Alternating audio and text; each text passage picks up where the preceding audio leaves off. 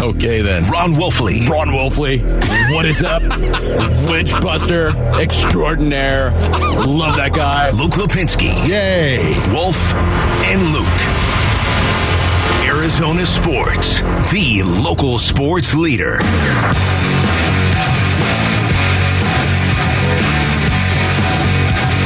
Live from the Auction Community Studios on this home opener Thursday, it is the Wolf and Luke Show. Wolf, what is up? Here we go, Luke. How you doing today, bro? Doing good. I have a couple different sheets I was looking at, so making sure I know what we're starting the show with, because we're going to have some D-backs guests throughout the show, obviously, with the game tonight against the Dodgers. Merrill Kelly on the mound. Very cool right now. The Arizona Diamondbacks at 3-3 right now. That's right, ladies and gentlemen. Not 2-4, not 1-5. Oh, no, they are 3-3.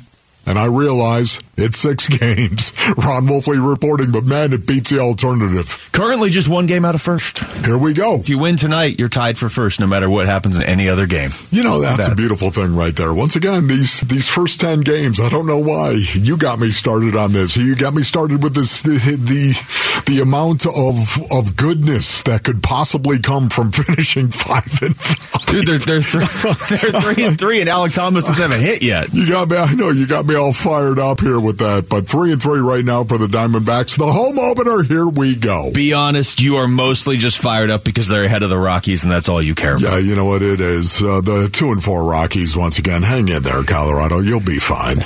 All right, we're actually going to start the show with basketball and the Suns and the ever-changing first-round matchup they may have, which I believe at the moment is now actually the Clippers, but they are tied with the Warriors. Each team has 2 games left. Remember, both the Warriors games are on the road. So if you believe that they can just flip the switch and start winning when they need to on the road, maybe that doesn't matter. But they are 9-30 on the road. So I would say it's not a gimme that they're going to win their next two games. Come on, that does not apply to the Golden State Warriors, correct? I don't think it applies in the playoffs, but I don't know how it applies in Sacramento tomorrow or Portland Sunday. Once again, I think of the Warriors right there, the 9-30. You brought this up, this incredible stat the other day, and it just it reminded you of just how bizarre that is with the Golden State Warriors, especially with a team that is so veteran-laden for the most part. You just don't expect those kind of numbers. 9-30 on the road. Here are the teams. Do you think they think about it? No way. They don't. There's no way Klay Thompson, Steph Curry, Draymond Green. No, because I think they're sitting around going, "Oh man, we're 9-30." If they put any thought into it, I think they'd be a lot closer to like 20-20 on the road. You know what I mean? Like, I think if they took a second and cared, which is why I don't think it's going to hinder them in the playoffs. But these next 2 regular season games, it might, because they don't seem. There's no way you're going to tell me they have the same intensity Friday in Sacramento that they're going to have in the first round wherever they are. No, also, you're right. By the way, if they lose to Sacramento on Friday, they're probably playing Sacramento in the first round, and the Suns probably would be playing the Clippers. Here's the teams with a worse road record this season in the entire NBA than the Warriors, okay? I'm just going to throw this out there again. The Pistons, the Spurs, the Rockets. Come on. And nobody else is close. No way. Nobody else is closer than 4 or 5 games. It's not like, but there's a bunch of 10-29. No, there's not any 10-29 teams. Just go ahead and do that if you're driving around the basin right now. Go ahead and bring it up. Yeah, you know what? Not while you're driving, of course. Don't do that. Please don't do that. But when you get the opportunity, go ahead and bring it up. Check yourself and look at the NBA standings. And the fact that Luke just said a very correct sentence in regard to some of the teams that are worse than the Golden State Warriors. The worst teams in the NBA. The 3 worst teams in the NBA. It is stunning to see that. Yet I don't think there's no way in the world the Golden State Warriors are going to give that one thought once they get into a playoff series. And yet I think maybe there might be some of their opponents that do. Well, yeah, and that's the only reason I'm bringing that up is because their last 2 regular season games are on the road. So if you're trying to figure out who the Suns are going to play in the first round, some stuff did play out last night. You had Sacramento losing to Dallas, which doesn't impact the Suns. It just makes me sad because now Dallas is back in the mix for a play-in spot. But you did have the Clippers beating the Lakers, and the Lakers did play LeBron, and they played Anthony Davis, but the Clippers, by virtue of winning that game, have not only moved back into a tie with Golden State for the fifth seed, but they end up pushing the Lakers back down into the play-in as well. So, and LeBron said after the game right there, the back-to-back got him. Did you see that? Yeah. The back-to-back got him. The first ever back-to-back in NBA history.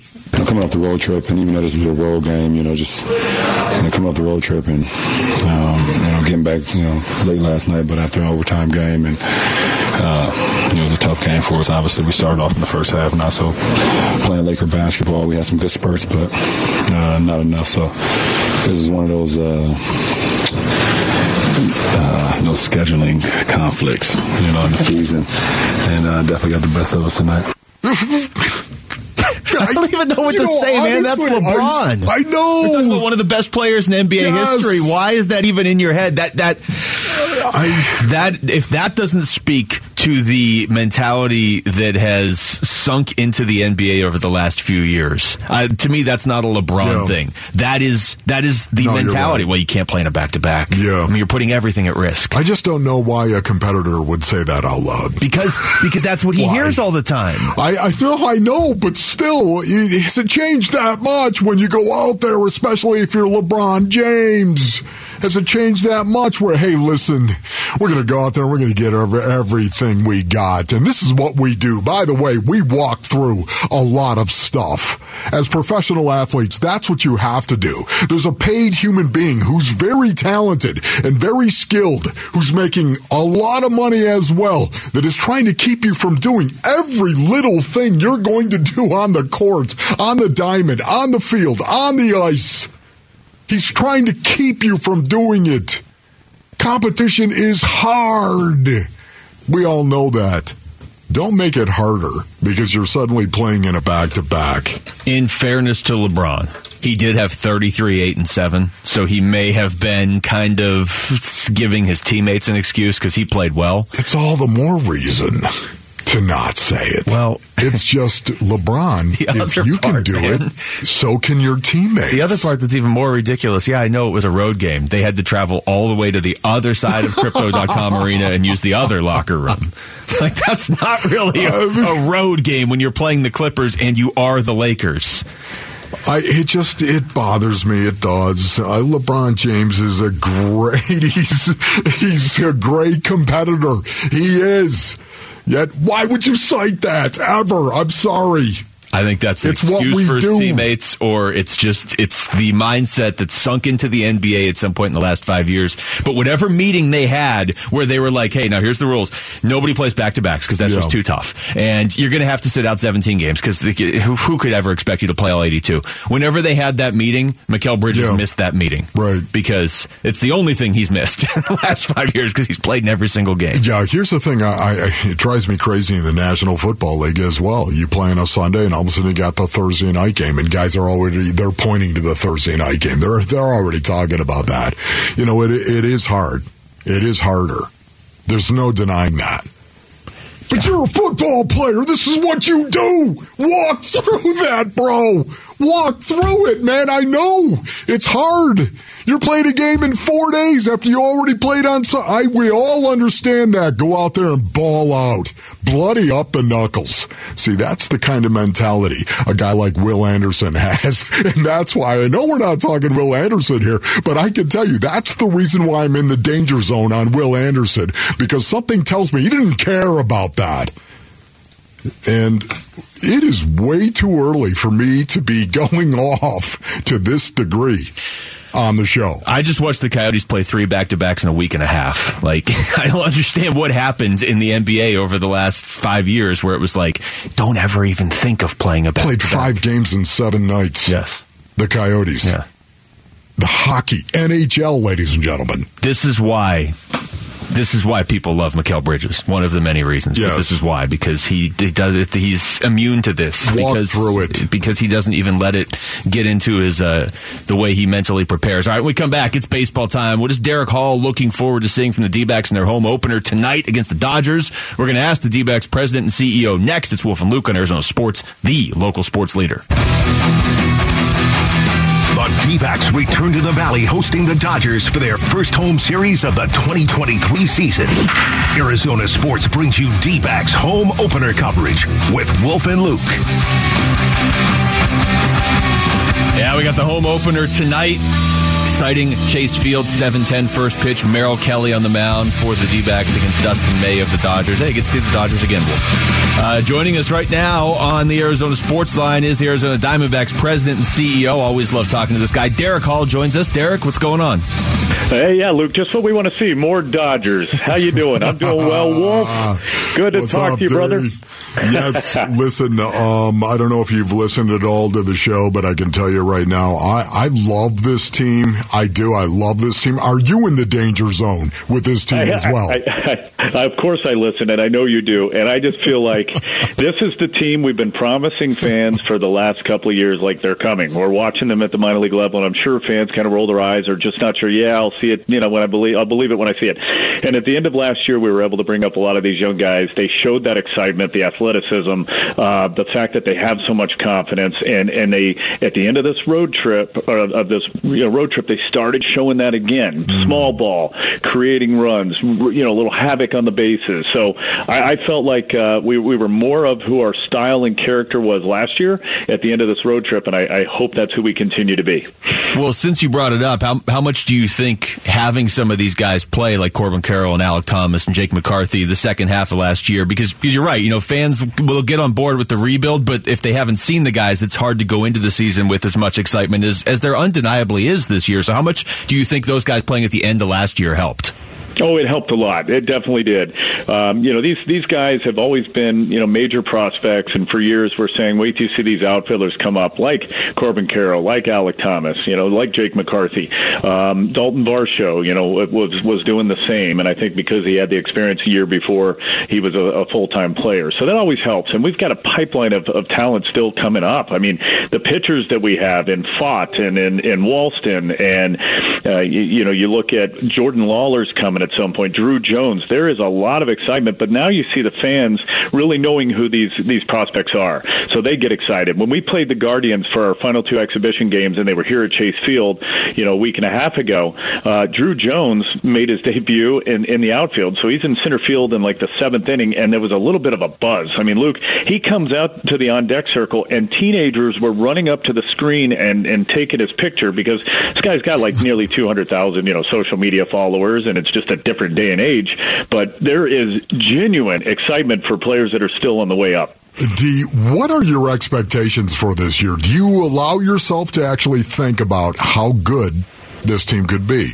Well, it could be, but I think the competition will balance that out, obviously. I mean, I did not expect a 3-3 record, for example, on the first road trip, with it being as tough as it was, with 4 in L.A. and then 2 in San Diego. And, Wolf, you know me, I don't like to build expectations too high or get the projections ahead of where we should be or could be. But I do think there's potential for us to be, hopefully, you know, vying for one of those playoff spots. I think we're that good. We're good enough. But, again, when you talk about competition throughout the league, I could also see it not happening, and yet another year of development, because you've got obviously the Dodgers and the Padres in this division. The Giants have obviously improved. You go to the Central, and you've got the Cubs have improved, but you always have the Cardinals and the Brewers. They're both playing, you know, the Brewers especially are playing great. And on the East with the Braves and the Mets and the Phillies, it's tough. So, you know, it's not an easy task to get one of those playoff spots, but I do think the 20-win improvement we had last year with the problems in the bullpen tell you that we should be a much better team this year, especially since we addressed those holes in the pen with the relievers. We're talking to Derek Hall. Derek, we had Mike Hazen on yesterday, and one of the things he said he looks for, just in his experience with a good team, is that they can bounce back after a loss, like that first one on Monday to San Diego, and come back and win the very next game. I know it's early. I know it's one game out of 162, and there's only been 6 of them, but what did that win on Tuesday show you? Oh, man, it showed me a lot, Luke. Great question. And I was there, and, you know, our seats are right next to the dugout. You're basically in the dugout, so you can hear every conversation. You can see every reaction. And what I saw was a team that was, I mean, they were focused, and, you know, they were on a mission. And these guys are, they are locked in like I've never seen. And just watching the energy in the dugout, and they, I mean, they couldn't sit still. They wanted to get out there and like we said before, wreak havoc. So I do think that was a big bounce back. We arguably should have swept the Padres, right? Because you're up in the eighth after that home run by Longoria. So giving up those back-to-back homers and blowing that save, you easily could have had some wheels fall off for a short period of time. But that showed me, erase it, turn the page, move forward. That's confidence. That's development.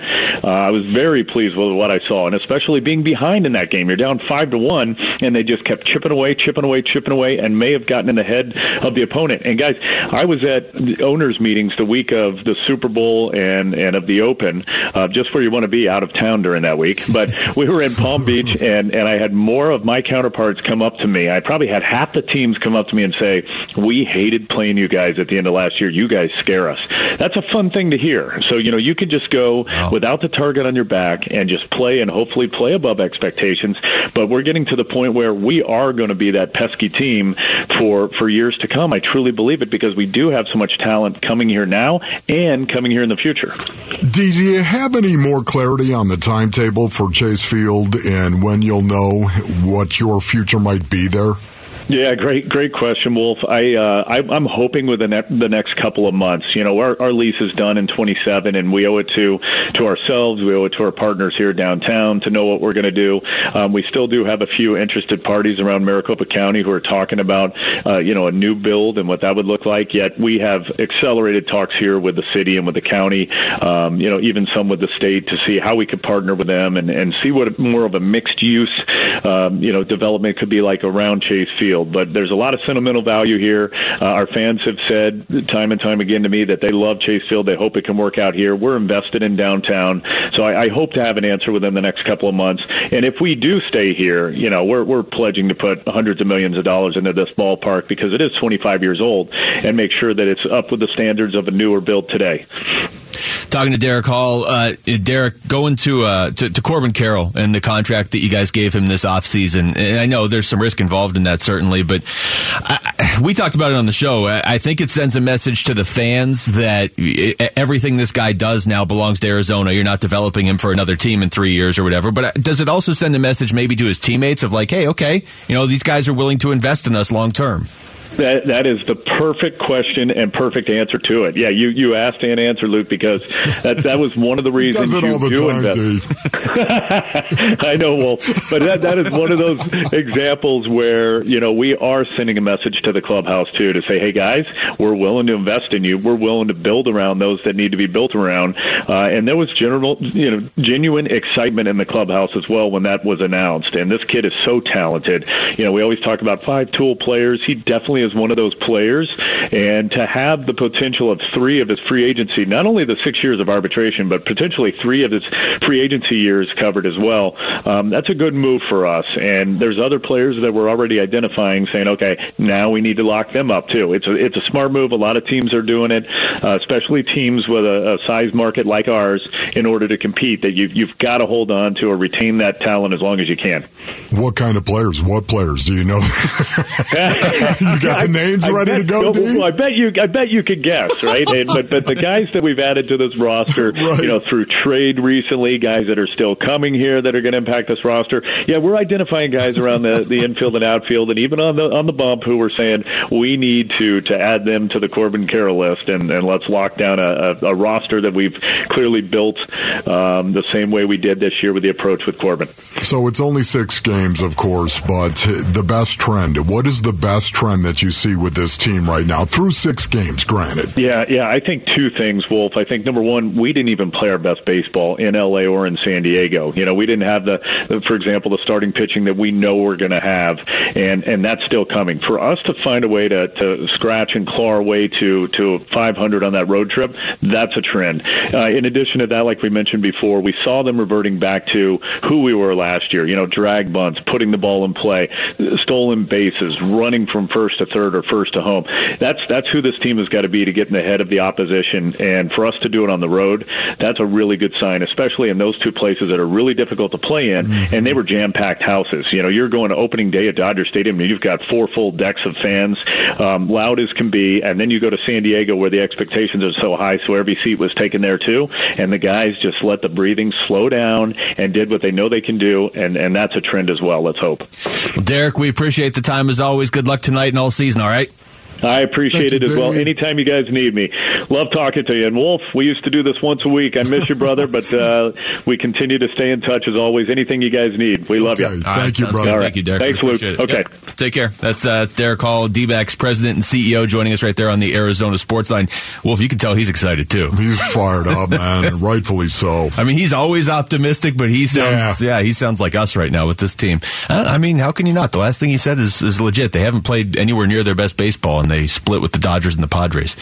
Text us your thoughts to the FanDuel text line at 620-620 right now. When we come back, all the talk of trades in the draft. How would you feel if the Cardinals just stayed at number 3 and took Will Anderson? We'll get into that next. It's Wolf and Luke in Arizona Sports, the local sports leader.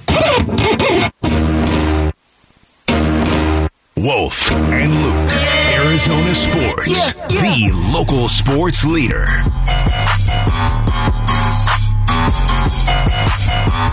All right, thanks to Derek Hall for joining us last segment. Wolf, I have a hunch that has been confirmed that there will be plenty more D-backs guests throughout the show today as the lead up to their home opener tonight. But it feels like we've already learned a lot about this team, and they've played a bunch of games, and this is still their home opener.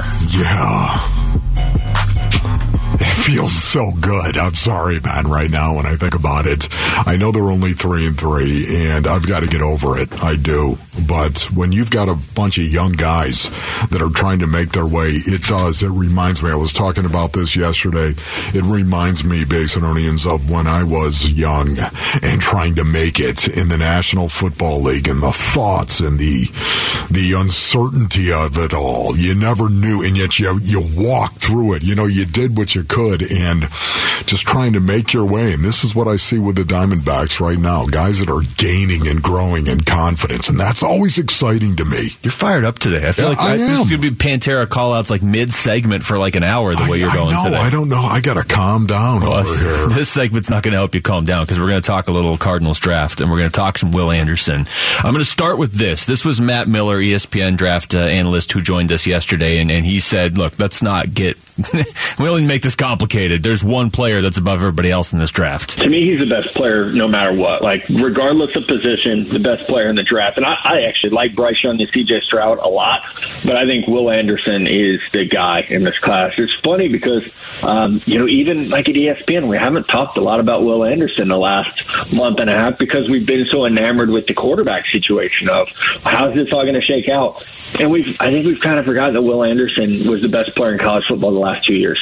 He probably should have won the Heisman in 2021. He was that good. So I think Will is going to be fantastic. I think he's going to be fantastic as well, and one of the reasons why is because the game of football, I think more than any other game, brings out the threefold nature of man: body, soul, and spirit. I've talked about this over the years, but it's the truth. It's how I feel. You've got to engage all three natures of man, the threefold nature, body, soul, and spirit, to go out and play the game of football and do it well. You got to think your way through it. Of course, you've got to think your way through what it is you're going to do. But you know what?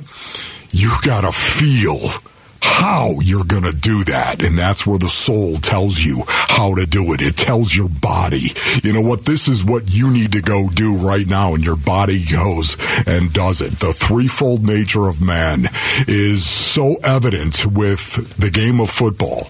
And when I think of that, I think of Will Anderson and how evident and prevalent it is with him. He plays the game that way. He thinks his way through it. He feels his way through it, and the body reacts to it, and he's capable of doing a ton on the field. I don't remember how you asked this question. It wasn't. The cut is labeled Matt Miller talking about the physical guys in the draft. This was a question I know you asked yesterday. Yeah. I know you did not ask, hey, who are the most physical players in the draft? I don't remember how you worded it. I said, who are the killers of this draft? Well, metaphorically speaking. Yes, of course. Did say metaphorically speaking. Thank you. Of course. You got to remind everybody the context in which we speak. All right, well, here was his answer to that. Will Anderson is definitely, he's that dude. You know what's funny? Devon Witherspoon from Illinois is that guy as well, and he plays 100. He's 180 pounds, but he hits you like he's 220. There are so many clips of him just missiling into guys, and he'll stand over you and let you know he was just there. And you're like, that dude is built like a high school freshman. Like, what is that? How is he hitting like that? But he does. And so he's definitely in that mix. On offense, Osiris Torrance, the guard from Florida, fits that mold a lot. He's just he's a bully. He's a bouncer throwing people out of the club. So this is a good class if you like physical football. So first of all, Wolf, you do like physical football, so this is a good class for you. And second of all, it brings us to the question you raised in the pre-show meeting. Let's take the Colts out of it for a second. Okay. We all know the dream scenario. I think 100% of us would agree. You trade down with the Colts, you still get Will Anderson, you get some draft. Perfect. Sold. Okay, that's great. Yeah, that's the best case scenario. But let's say that's off the table. Okay. Let's say the Colts. Oh, let's produce. Here we go. You've only got one or the other. You've two options. You have to choose one starting now. You can just stay at number 3 and take Will Anderson, or you can trade down with the Raiders or the Titans. Or the Ravens' name is coming up now, too. Can you imagine that? What did the Ravens pick? 22, was it? It's down there, I think it's 22 based on names right there. Don't hold me to that. I think it's 22. I'm going to have this whole draft order memorized just because the Cardinals might make trades. Can you imagine if they traded from 3 all the way down to 22, what that would take? That kind of currency, draft currency, that it would take for them to do that. That would be a truck load right there. And why would the Baltimore Ravens want to move up to number 3? Maybe to get a quarterback, one of those quarterbacks right there, because of the Lamar Jackson situation, we all understand that is up in the air. And the Ravens have already talked about it. Their general manager was just talking about this yesterday, as a matter of fact, and the possibility of actually doing it. I can't imagine. Look, I know that story on NFL.com yesterday wasn't like, it wasn't the truth, and it wasn't like the gospel that the trades are going to be graded against. But just to refresh that, their hypothetical Cardinals-Colts trade was the Colts move up to 3. They give the Cardinals 4, 79, 106, and a third rounder next year. Sold. Yeah, so if that's what it would take the Colts to move up one spot, what would it take a team like the Ravens to move up, from 22 to 3? Well, let's see. The 49ers did it, of course, and I think that would be 3 number ones. Wow. Or the equivalent thereof, which would be an awful lot of second-round picks as well if you took one of those first-round picks away. For me, I still want Will Anderson. This is why I'm in the danger zone. I cannot believe you just did that, Mal. That was not planned, ladies and gentlemen. You missed the best part. Sarah just started dancing on cue like she knew the song was coming. The wedding instigator, of course, Sarah's going to be dancing. Are you kidding me? The Wedding Instigator. Hey, by the way, is that the sequel to Wedding Crashers? Just right now, Basinonians, if you're thinking of throwing a party, you might have a house party or something like that. I don't know. Just contact Sarah and ask her if she's busy. No. Let her come on over, because I guarantee you, your party's going to be 10 times better with Sarah now. I'm just telling you. Especially if you play Danger Zone, apparently. Spoiler alert, I will not be busy. I'm telling you right now. I mean, what was my point? Oh, no, you were going into the danger zone on Will Anderson. That's what it is. I'm in the. I've been talking about it. It's the only terminology I can use that suffices for me, because I want Will Anderson. I want the Arizona Cardinals to have Will Anderson at the end of the day, that first day of the draft. I want him to have Will Anderson so badly. I'm willing to forfeit picks that I know will help build this team going forward, because I think this guy is a rare breed you can build around going forward. Okay, maybe not as quickly. Maybe you don't have as many draft picks. But still, the impact he could have, body, soul, and spirit. Not only the tangible in between the white lines, but the intangible, baby, where he walks up to another guy and says, what are you doing? Now, that probably isn't going to happen his rookie year. But I guarantee you he's going to go out and set a standard that everyone else is going to have to live up to. I love that. While you were remixing Kenny Loggins to write a poem about Will Anderson, I came to this conclusion.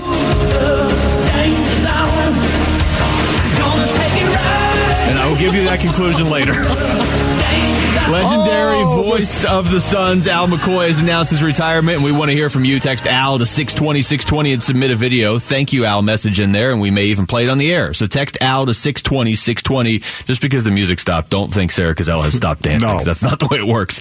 All right, when we come back, how would you assess the Suns' bench heading into the playoffs? Monty Williams is giving us a little bit of insight. That's next. It's Wolf and Luke on Arizona Sports, the local sports leader. Arizona Sports, the local sports leader. Wolf and Luke. Suns Run to the Playoffs coverage. Brought to you by Canvas Annuity. Score up to 6.25% on your retirement savings.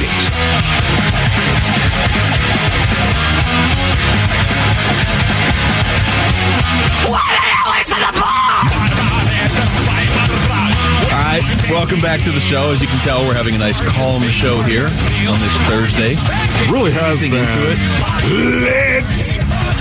That first hour. Oh, it's not over yet.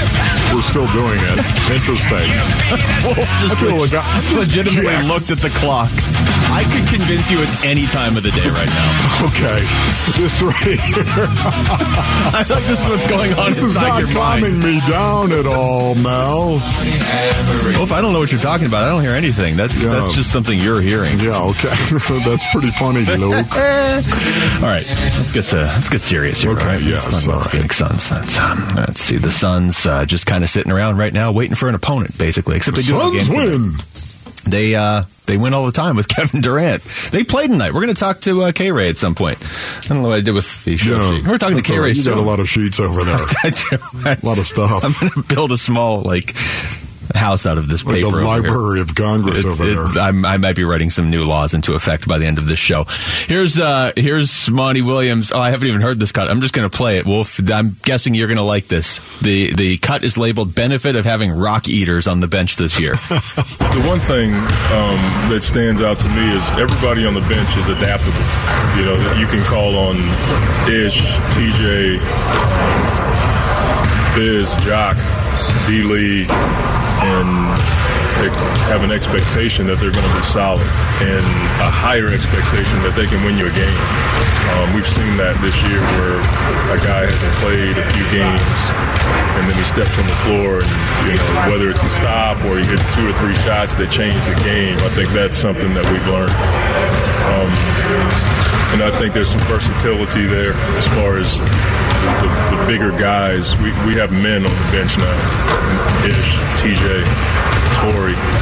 Those guys come into the game, they can stand you up, and I call them rock eaters. They just bring it every time they step on the floor. That's something that we haven't had in years past. Oh, there it is right now. What are you guys trying to do to me right now? Stop it. Rock eaters. I'm just piling up papers over here. I'm not doing anything. You want to talk about Ish Wainwright. This is a guy that it dawned on me yesterday when we were talking about the bench. You might want Ish. This guy... When you talk about physicality, Ish Wainwright at 6'5", 260 pounds, he doesn't mind getting physical. It looks like a linebacker playing basketball. And enjoys playing like a linebacker while he plays basketball. Also the Suns' best player in Game 7 against the Dallas Mavericks last year. You have to wonder about it right now, Ish Wainwright, and just how critical he is going forward for the physicality of this team as well. If ever there was a guy that could fit the Jay Crowder role, so to speak, I think it'd be Ish Wainwright. Right, I agree with you on that. Actually, that's. I don't know how to say it. That's actually a good point, Wolf. I didn't mean it to sound like that. He can play defense. He's physical. He'll bang away. He's not afraid. All right. I want to play this cut again, okay? I'm not going to play the whole cut. I'm just going to play the beginning of it, all right? Yeah. You tell me if anybody's name is missing, okay? The one thing that stands out to me is everybody on the bench is adaptable. You know, you can call on Ish, TJ, Biz, Jock, D-Lee, and they have an expectation that they're going to be solid. Cam Payne. Where's Cam Payne? Yeah. Now, am I just reading into something that maybe I don't need to read into? Possibly. But yes. Cam Payne didn't play the last game. And the logic that was given to us was, well, we wanted to let Devin Booker work on bringing the ball up the floor. Devin Booker's been doing that for 7 years. Yeah. What's up with Cam Payne? What is up with Cam Payne right now? That is a great question. I don't know, but I did pick up on that the first time around, but it was even more pronounced the second time. Okay, because I was so busy worrying about Ish and Ish Wainwright and the impact that I really think of all the guys, Space and O'Neill's, really, of all the guys outside of Cam Payne. Yeah. That I think could come off the bench and be a difference maker for the Phoenix Suns in the postseason. It's Ish Wainwright. And that also is a scary thing. No offense to Ish at all, but it's not like he's got tons of playoff experience. No, and I want to be clear. I'm not like trying to create some fake drama that's there with Cam Payne. I'm not saying that anything is up with Cam Payne, but he didn't play in the last game and he was healthy. And honestly, he's probably the guy whose minutes I'm going to be watching the most in these final three games of the season. Like, I get it. We're all going to be watching KD's minutes because, how much you play in the starters and, you want to get the rotation set and you want to get guys comfortable. And as Monty said the other day, they're working on conditioning at playing 35, 40 minutes for some of these guys. But if Cam Payne's not playing in these last few games, or he's playing 5 minutes or 7 minutes, does that not dramatically change how you expect the rotation to come off the bench this year? Certainly compared to 2 years ago. Last year, I think we all went into the playoffs thinking Cam Payne was going to play a big role, relative to what he is, and then he ended up being somebody they really didn't go to.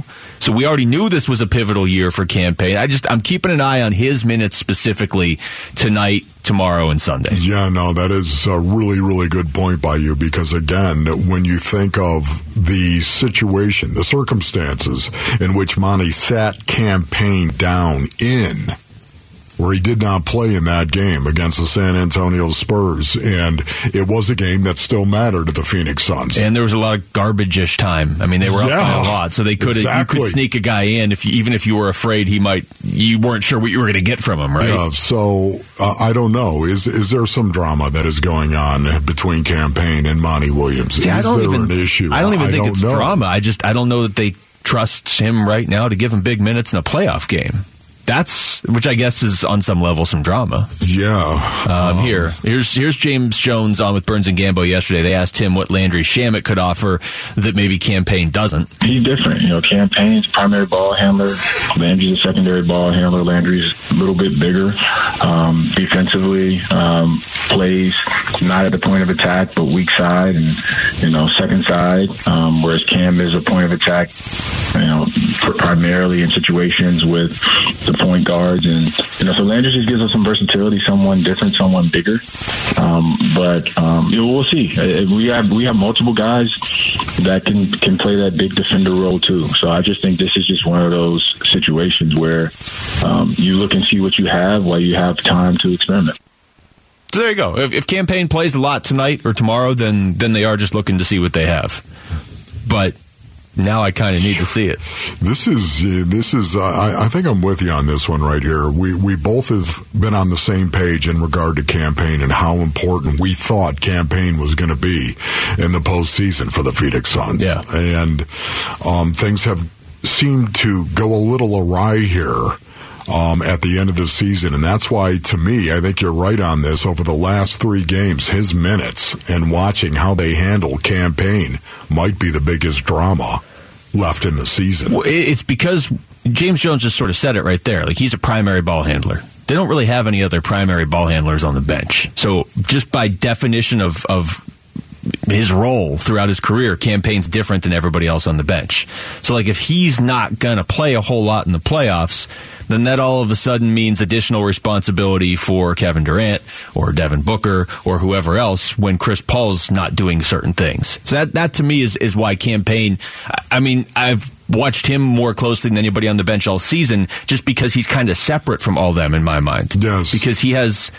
There are certain things that he does that nobody else, you know, Terrence Ross doesn't do that.